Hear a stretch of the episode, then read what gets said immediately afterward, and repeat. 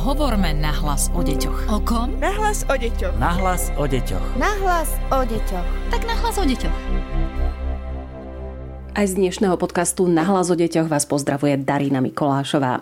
Pred niekoľkými dňami sme vám, rodičom, dali možnosť pýtať sa našich psychológov na všetko, čo sa týka vašich detí a lockdownu, ktorý je veľmi náročný naozaj pre všetkých a ešte stále pokračuje, aj keď deti sa postupne vrácajú do škôl a škôlok. Vítam medzi nami doktorku Alenu Kopániovú, ktorá je skvelou psychologičkou a zároveň aj zástupkyňou riaditeľky Výskumného ústavu detskej psychológie a patopsychológie. Dobrý deň želám. Dobrý deň. Napísala nám pani Mária, citujem, Áno, máme problém. Cera upadá do depresí, nič ju nebaví, prakticky celý deň je v izbe. Nechce ísť von, iba keď ju pod nátlakom donútim. Nechce sa so mnou rozprávať, vyháňa všetkých preč z izby a chce byť iba sama. Čo by ste poradili tejto našej posluchačke, pani doktorka? Tento typ otázok dostávame už dávnejšie aj prostredníctvom telefonickej linky od rodičov, kde sa nás pýtajú o radu, že zaznamenali zmenu správaní dieťaťa, ktorá im ukazuje, že dieťa znížil svoju pohyblivosť, svoju aktivitu a celkovo, že podľa nich upada do depresí. Keďže nevieme, o akom veku dieťaťa hovoríme, tak vlastne môžeme túto otázku rozdeliť na také dve časti časti.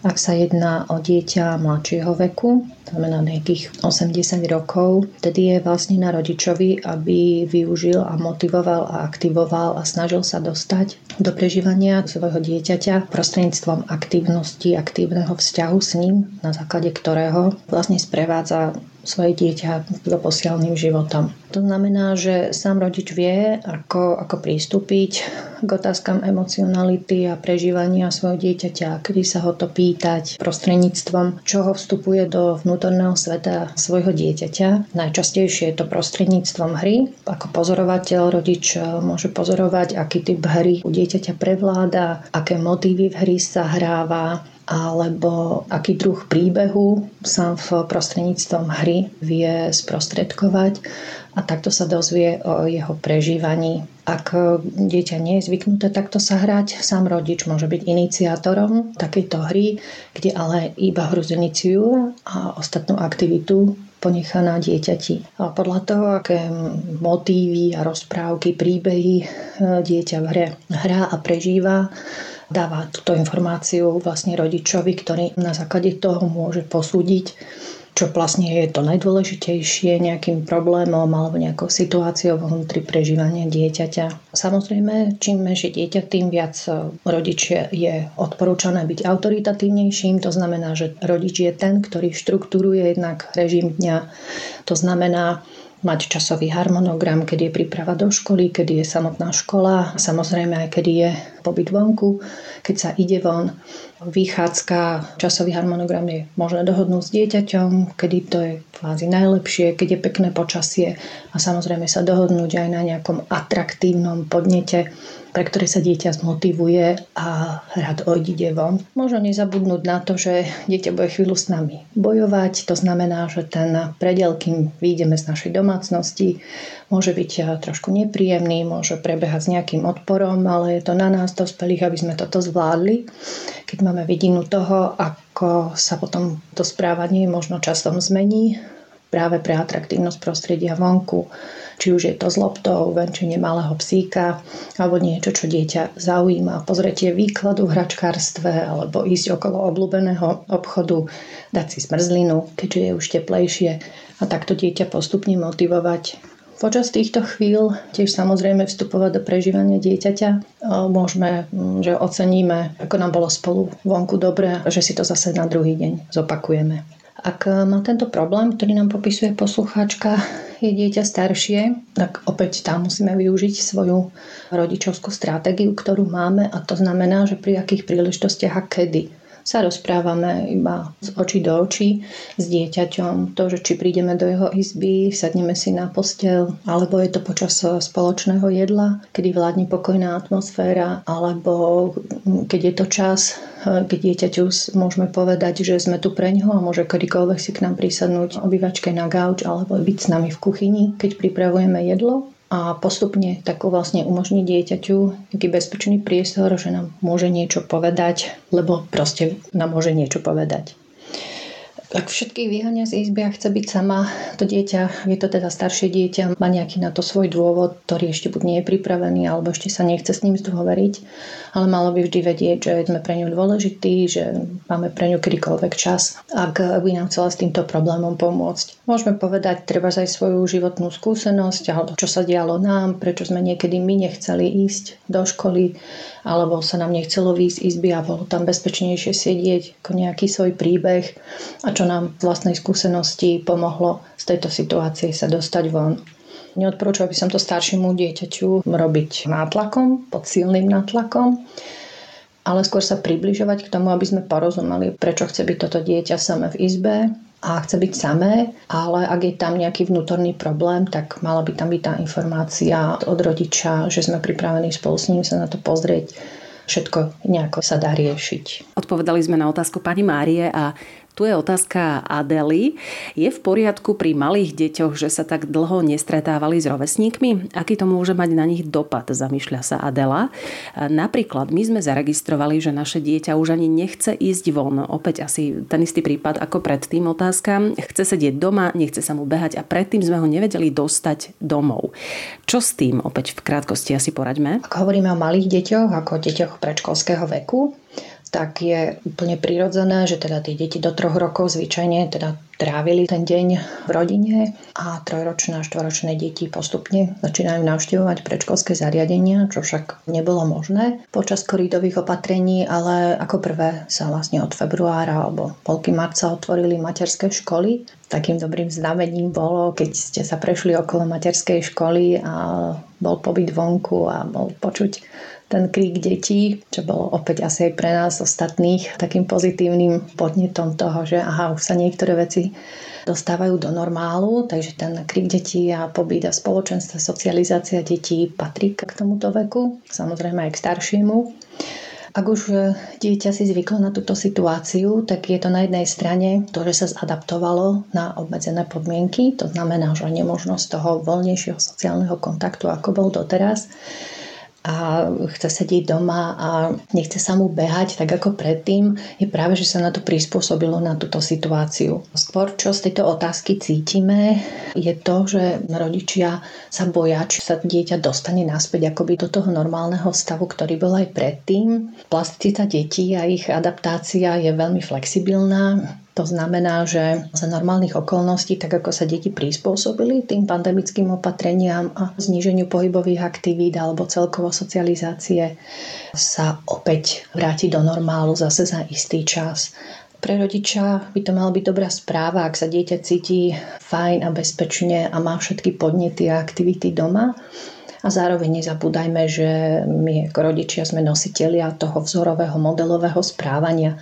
To znamená, ak my chodíme radi stretávame sa s priateľmi alebo aspoň chodíme na prechádzky, kde vyhľadávame nové veci vonku mimo domova, tak to dieťa bude považovať za to pozitívne a za to normálne. A naopak, keď sme introvertnejšia, uzavretejšia rodina, tak pre dieťa bude vzorom to nejaké bezpečie, podnety a aktivity, ktoré sa vytvárajú u každého z vás doma. Napísala nám aj Jana, Dodržiavali sme lockdown naozaj poctivo až teraz vidím, aký to malo vplyv na môjho syna, ktorý má 4 roky. Stále si chce umývať a dezinfikovať ruky, pýta sa ma, či náhodou neochorie, toho sa veľmi obáva, občas na silu pokašliava a keď náhodou stretneme na ihrisku, dieťa uteká od neho na kilometre.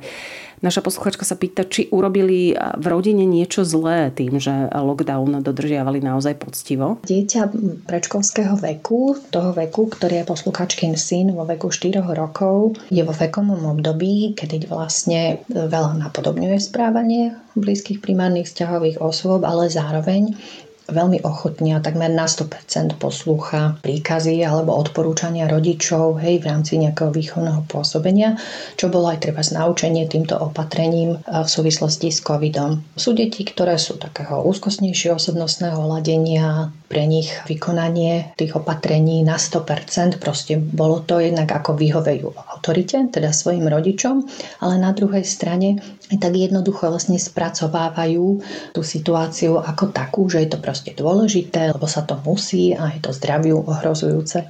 Na druhej strane máme deti, ktoré sú extrovertnejšie, menej úzkostnejšieho zamerania a pre nich pravidlá si ich uvedomujú teda v takej nejakej menšej miere a tam treba kontrolu toho rodičia nad týmto dodržiavaním a nie je to preto, že by si z toho nič nerobili, ale proste majú tú reguláciu správania nastavenú tým menej úzkostnejším spôsobom dopadu na to, že niečo sa im stane a tak ďalej. Proste v živote ich zaujímu možno iné veci, ktoré vychádzajú najmä z toho vonkajšieho prostredia, ako zaujímavé podnety a podobne. Takže máme deti, ktoré sa rôzne viedli k týmto dodržiavaniu týchto protipandemických opatrení a je na nás rodičov, aby sme postupne podľa toho, aký typ aj tej osobnosti dieťaťa, podľa toho, ako keď zavádzame nejaké pravidlá, ako ľahko alebo ťažšie, ich vieme dieťaťa naučiť, vlastne podávali stále viac a viac informácií o tom, že je to stále potrebné to robiť ale nemá to taký dopad na správanie sa potom v tom kolektíve. To znamená, že drobnými krokmi s dieťaťom hovoriť o chorobe. Ruky si budeme umývať stále, či tu korona bude alebo nebude, tak ako sme boli zvyknutí si umývať ruky, keď prídeme zvonku alebo pred obedom, pred jedlom a podobne. Zároveň dieťaťu sprostredkovať informáciu alebo sa zamyslieť nad tým, že prečo nám dáva takéto otázky, či náhodou neochorie, keď náhodou stretne, či sa od kamaráta, že pred ním uteká zamyslieť sa nad týmito prejavmi správania a tými otázkami dieťaťa, čo za tým je. Sami vieme, že aj keby sme dodržiavali na 100% všetky teda opatrenia veľmi teda akoby prísne a rigidne, je tam nejaká možnosť hej, nejakej choroby a tak ďalej. To znamená, že každý máme istú mieru, ako prežívame tieto opatrenia, úzkostnejšie alebo nie. A práve dieťa týmito otázkami sa nás pýta a žiada si isté uistenia. Takže tuto je práve rodičovský prístup v tom, že pozrieť sa, či dostatočne uistujeme dieťa, že je to v poriadku a zároveň mu aj veku primerane dávame informáciu, že keď si dobre umieme ruky, neochorieme, že sa môžeme priblížiť kamarátovi na 2 metre, a keď e, sú deti zdravé a hrajú sa, tak sa môžeme spolu hrať tiež tak ako je to vlastne tým mechanizmom toho spúšťania, otvárania škôl, že sa stále snažíme, aby sme sa v živote dostali opäť do normálu toho sociálneho, ale zároveň stále dodržiavali tie základné opatrenia, ktoré sa stanú súčasťou nášho života, než tomu bolo pred koronou. To znamená, že dieťa uisťovať svojim prístupom, dávať im príklad, že aj ja to takto robím. Chodíme do obchodu, kde je pani predavačka, kde ide nakúpim a nikomu sa nič doteraz nestalo. Používať príklady zo svojho života, ak chodíte do práce, zároveň sa stretávate blízko s ľuďmi, že je to také isté a stále ste tu a ste zdraví. Takže vlastným príkladom a potom postupne by sa úzkosť dieťaťa mala znižovať.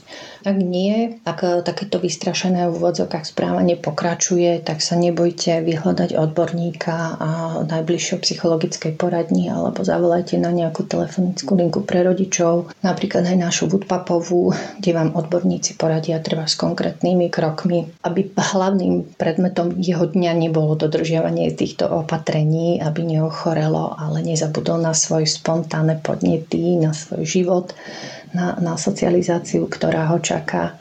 No a dôležité je motivovať. To znamená, rodičia sú tu na to, aby sme stále vymýšľali nejaký silnejší emocionálny podnet, kedy dieťa zabudne v úvodzovkách na dodržiavanie týchto pravidiel ale vystúpi z neho to spontánne dieťa, ktoré sa rado hrá a zaborí ruky do zeme, do mokrého piesku, člupne do mláky a podobne. Na adresu nahlas o deťoch zavinač woodpap.sk nám písala aj Nikol.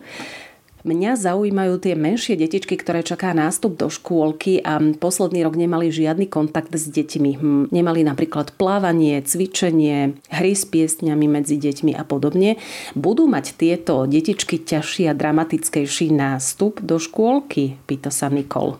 Áno, aj táto ďalšia otázka sa vlastne týka akoby hej nejakého prerušeného alebo zníženého sociálneho vplyvu a interakcie so svojimi rovesníkmi z pohľadu detí, ktoré pôjdu do školy. Máme za to, že rodinné prostredie a najmä model rodičov primárna vzťahová väzba a celkovo viac spoločných aktivít s rodičmi, než e, s pani učiteľkou a rovesníkmi v škole. Za istý čas ako sú takisto motivujúcim a podporným mechanizmom rozvoja socializácie dieťaťa. Dieťa sa prirodzene teší na svojich rovesníkov, to znamená, že ako náhle otvorili materské školy a prvý stupeň, pocity rodičov, ktorí aj k nám volali a nám hovorili, boli, že deti sa aj veľmi tešia na svojich rovesníkov a zároveň stále tam boli aj také tie obavy kvôli opatreniam a prenosu choroby, keď mali na to taký náhľad, ale celkovo prevažuje to tešenie sa na tých kamarátov, na, na tie spoločné zážitky a na to, na čom nadviažu deti spontánne vlastne takýto kontakt prerušili. No a či tieto detičky budú mať ťažší a dramatickejší nástup, ako my psychológovia hovoríme, každý z nás je individualita, každý to má rôzne celkovo, ale ako som povedala, deti sa tešia na seba, na hračky, ktoré majú v školke, e, na kamarátov, ktorých roky poznali. Takže tuto prevláda tá motivovanosť a tá potreba toho sociálneho kontaktu je silnejšia a motivujúca práve, aby im pomohli prekonať prípadné úzkostnejšie stavy z ochrany zdravia a prenosu choroby a podobne. Píše nám aj Ingrid, mňa trápi najviac, že dcera nemôže trénovať vraj kedy si plávala, lebo je fakt talent a je to škoda. Viete nám niečo poradiť? Áno, obdobie pandemických opatrení veľmi výrazne zasiahlo do rozvoja najmä špecializovaných tréningov detí, že to plávanie alebo akýkoľvek druh športu ako takého. Aj keď to vníma rodič, najmä, že ak je dieťa talentované, ak ho to bavilo, tak je to úplne samozrejme ako pohľad na túto vec. Na druhej strane sa vo všeobecnosti odporúča, aby dieťa do 10-11 rokov, najmä svoje telesné a fyzickú stránku, športom rozvíjalo univerzálnym športom. To znamená, že prílišná špecializácia na jednej strane vytvára isté expertnosť a využívanie svalových skupín práve potrebných a koordinácia pohybov potrebných pre dané športové odvetvie, na ktoré má dieťa talent alebo ktoré trénuje od malička.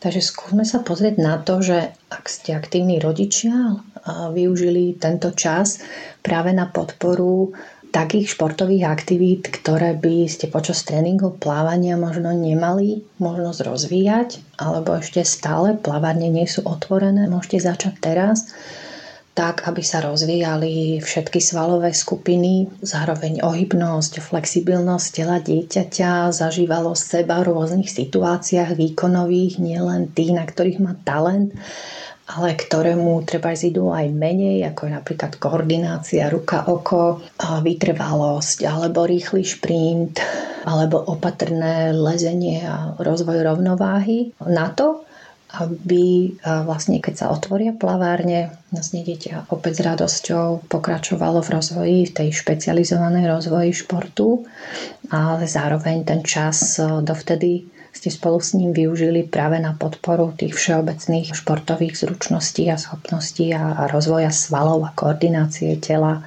ktoré sú dôležité pre život. Pamätám si v rozhovore našej snowboardistky, ktorá vlastne je úspešná ešte stále a z jej rozhovoru, ale aj zistení vedcov vlastne vyplývalo, že čím všestrannejší šport dieťa robilo na začiatku vo svojom detstve, tým sa mohlo oprieť o, o nejakú silnejšie telo, silnejšiu fyzickú aj psychickú stavbu a na stavbu reguláciu správania potom v špecializovanom športe. To boli odpovede doktorky Aleny Kopániovej, PhD, ktorá je zástupkyňou riaditeľky Výskumného ústavu detskej psychológie a patopsychológie. A práve v tomto ústave pre vás nahrávame podcast na hlas o deťoch. Ak sa chcete čokoľvek opäť pýtať, nech sa páči, nahlas o deťoch zavináč woodpub.sk. Ak bude tých otázok viac, čo aj je v tejto chvíli, tak sa im budeme venovať v našom podcaste aj opäť o týždeň. Podcast Nahlas o deťoch realizujeme v rámci národného projektu štandardizáciou systému poradenstva a prevencie k inklúzii a úspešnosti na trhu práce. Projekt sa realizuje vďaka podpore z Európskeho sociálneho fondu a Európskeho fondu regionálneho rozvoja v rámci operačného programu Ľudské zdroje. Hovorme na hlas o deťoch. O kom? Nahlas o deťoch. Nahlas o deťoch. Nahlas o deťoch. Tak na hlas o deťoch.